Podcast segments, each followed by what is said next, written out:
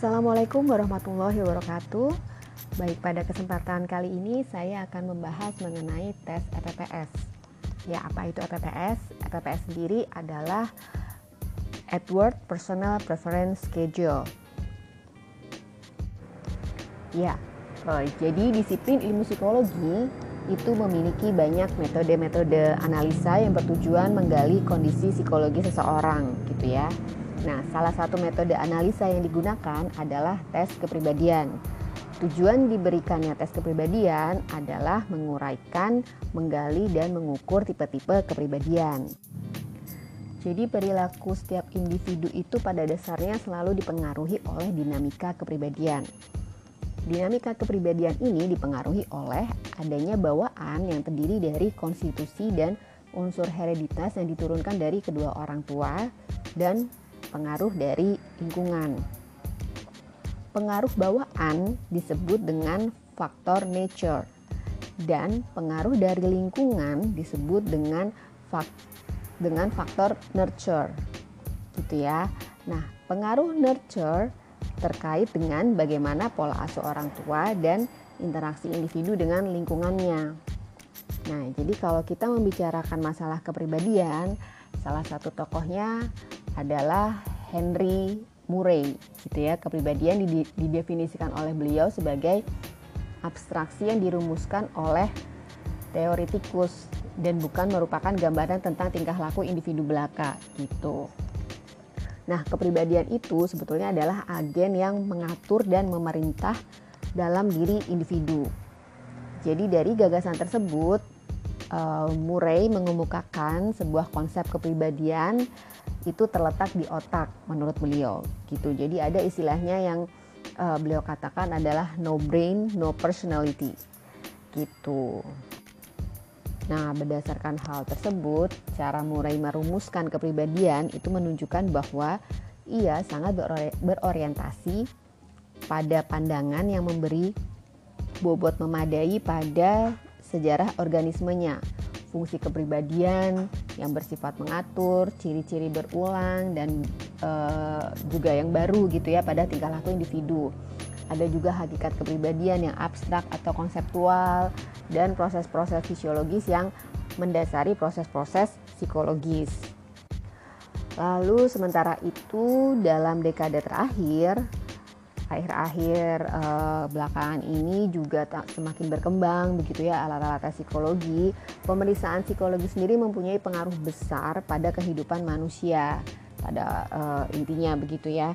Nah, kebanyakan dari mereka yang bersekolah, masuk perguruan tinggi, melamar pekerjaan, ikut seleksi untuk menduduki jabatan tertentu, lalu pernah mengikuti suatu pemeriksaan psikologis pastinya ya Nah, pemeriksaan psikologis yang individu jalani pada umumnya itu tidak selalu sama.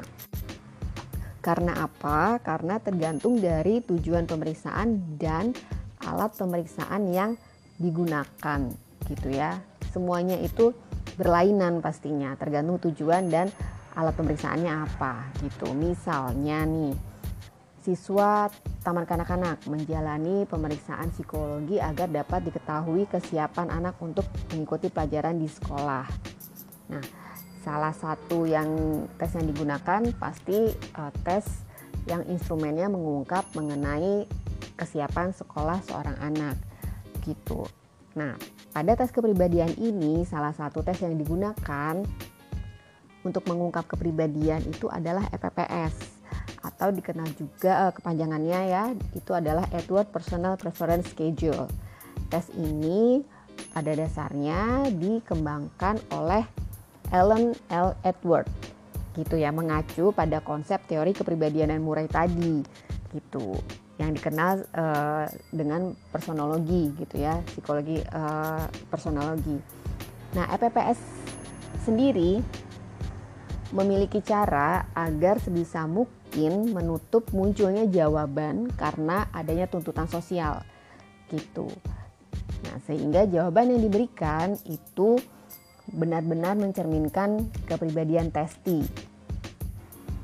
Nah, hal itu dilakukan dengan serempak gitu ya. Menampilkan pasangan pernyataan di mana Testi nantinya memilih salah satu dari pasangan pernyataan yang menggambarkan dirinya gitu. Nah, jadi eh, dengan demikian Testi akan lebih banyak ditentukan oleh dirinya sendiri dibandingkan oleh tuntutan sosial. Jadi bisa disimpulkan bahwa konsep dasar dari EPPS ini adalah yang pertama, tes kepribadian yang terdiri atas pilihan-pilihan jawaban yang mencerminkan diri seorang individu. Nah, tes ini digunakan untuk mengetahui seberapa besar motivasi, kebutuhan, dan motif individu. Lalu, tes ini disusun berdasarkan teori teorinya Murray tadi ya tentang need atau kebutuhan individu. Nah, pada teori kebutuhan Murray itu terdapat 20 need yang kemudian disederhanakan dalam bentuk metode tes kepribadian oleh Alan Edward tadi.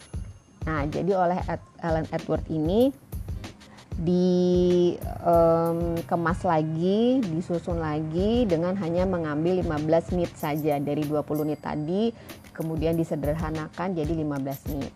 Nah, bagi Murray sendiri, Need itu menurut beliau adalah konstruk mengenai kekuatan di bagian otak yang mengorganisir berbagai proses seperti persepsi, berpikir, dan berbuat untuk mengubah kondisi, kondisi yang ada dan tidak memuaskan.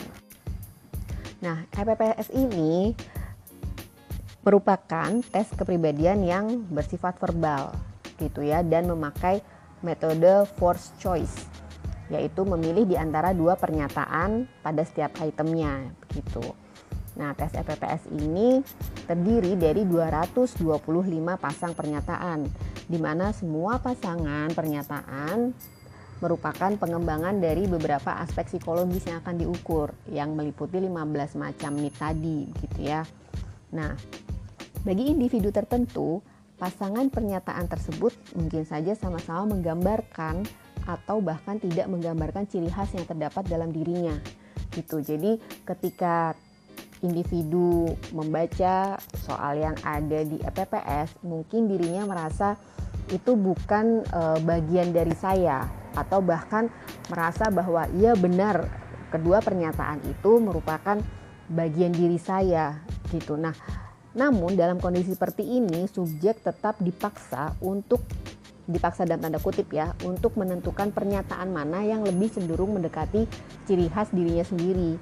Jadi ketika tidak menemukan dua jawaban yang sesuai dengan dirinya sendiri, individu yang melakukan tes EPPS atau bisa juga disebut sebagai testi gitu ya, diminta untuk memilih salah satu pernyataan yang paling mendekati uh, dengan dirinya gitu kira-kira yang yang pas dari dua pernyataan itu yang sesuai dengan dirinya itu yang mana pernyataan A atau pernyataan yang B.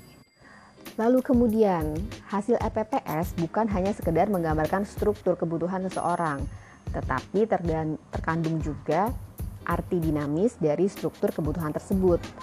Nah, sehingga seorang ahli psikodiagnostik nantinya akan mampu memahami perilaku testi atau subjek gitu ya serta membuat prediksi dari perilakunya tersebut.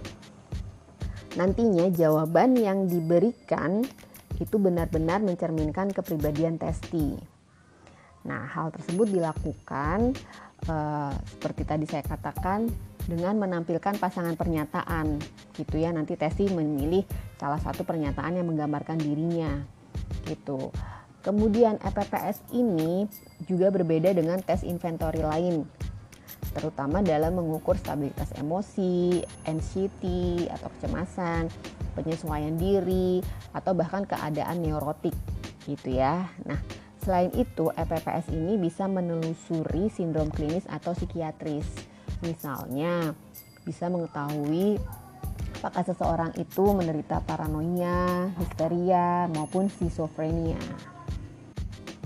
Lalu kemudian uh, NEET yang diukur dalam EPPS itu ada 15, kurang lebih ada achievement, difference, order, exhibition, autonomy, affiliation, interception, succurrence, dominance, abasement, nurturance, change, endurance, heterosexuality, dan aggression. Lalu selanjutnya administrasi tes EPPS sendiri, yang pertama itu testi diminta untuk mengisi identitas yang sesuai pada lembar kerjanya. Di situ ada nama, umur, jenis kelamin, dan tanggal tes gitu ya. Lalu kemudian tester membagikan buku soal kepada testi. Nah, e, bila tes dilakukan secara individual, testi diminta untuk membaca petunjuk pelaksanaan tes terlebih dahulu. Setelah jelas akan tugasnya, testi dipersilakan menyelesaikan tes. Nah, bila tes secara kelompok, tester membacakan petunjuk-petunjuk dan instruksinya dan contoh pengerjaan tes terlebih dahulu, lalu menerangkan isi petunjuk tersebut. Gitu ya. Jadi setelah uh, di beritahu setelah dijelaskan semua petunjuknya cara pengerjaannya kepada testi dalam tes kelompok kemudian cara pengerjaannya juga dijelaskan gitu ya nah testi nantinya memilih satu dari dua pernyataan yang telah disediakan dalam satu soal itu ada pernyataan A atau B yang lebih menggambarkan diri testi gitu. Apabila dua pernyataan tersebut sama-sama tidak disukai atau sama-sama disukai, Testi tetap harus memilih mana yang lebih khas menggambarkan dirinya. Nah, kemudian jawaban yang telah dipilih Testi ditulis pada kertas jawaban yang telah disediakan dengan cara melingkari huruf A atau B yang dipilihnya. Gitu ya. Selanjutnya bila Testi telah selesai mengerjakan tes ini, diminta lagi untuk mengecek kembali secara teliti apakah benar-benar semuanya sudah terisi. Jangan sampai uh, salah pengisian gitu ya. Waktu pengerjaan tes ini kurang lebihnya 40 sampai 60 menit. Nah, namun pembatasan waktu tidak mutlak diberikan dengan tujuan agar testi itu dapat mengerjakan tes ini dengan teliti dan lengkap tanpa ada yang terlampaui. Karena kalau ada satu item soalnya tidak dijawab, kurang lebihnya nanti akan berpengaruh terhadap hasil skor uh, interpretasinya gitu. Nah, kemudian langkah-langkah dalam melakukan scoring tes hasil kepribadian EPPS ini begitu ya. Nanti eh, teman-teman diminta untuk membuat garis secara diagonal uh, yang pertama bisa dibuat dengan garis merah lalu garis biru. Nanti ada nomor-nomornya begitu ya. Nanti ada petunjuknya. Silahkan dipahami dan dibaca kembali pada PowerPoint yang sudah saya share ya. Petunjuknya sudah sangat jelas di situ. Bagaimana step by stepnya, mohon dipelajari secara teliti begitu. Nah, uh, mana yang lebih besar nantinya hasil skornya apakah achievement, difference, order. Nah, itu nanti ada cara interpretasinya. Begitu. Kurang lebihnya itu yang bisa saya jelaskan mengenai tes EPPS ini. Teman-teman bisa pelajari lagi uh, step by stepnya di scoring dan administrasinya. Pada dasarnya pelaksana pelaksanaan tes ini sangat mudah dan administrasinya pun juga sangat mudah begitu. Jadi untuk menjadi seorang tester nanti um, tinggal mengikuti semua petunjuk yang ada di buku soal gitu ya. Baik, terima kasih atas atensi teman-teman.